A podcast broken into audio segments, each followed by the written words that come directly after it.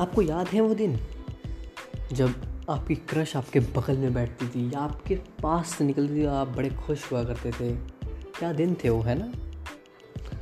तो हम लाए हैं वही यादें ताज़ा करने, कुछ ऐसी मज़ेदार, ऐसी इधर उधर की बातें करने, मतलब रिलेशनशिप्स की बात करनी, है ना?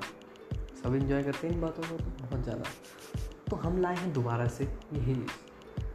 तो हमारे पॉडकास्ट का नाम है रिलेशनशिप सक्स, और इसको आप जहाँ चाहें वहाँ देख सकते हैं, मतलब एप्पल पॉडकास्ट, स्पॉटिफाई और जहाँ भी आप पॉडकास्ट को सुनते हैं।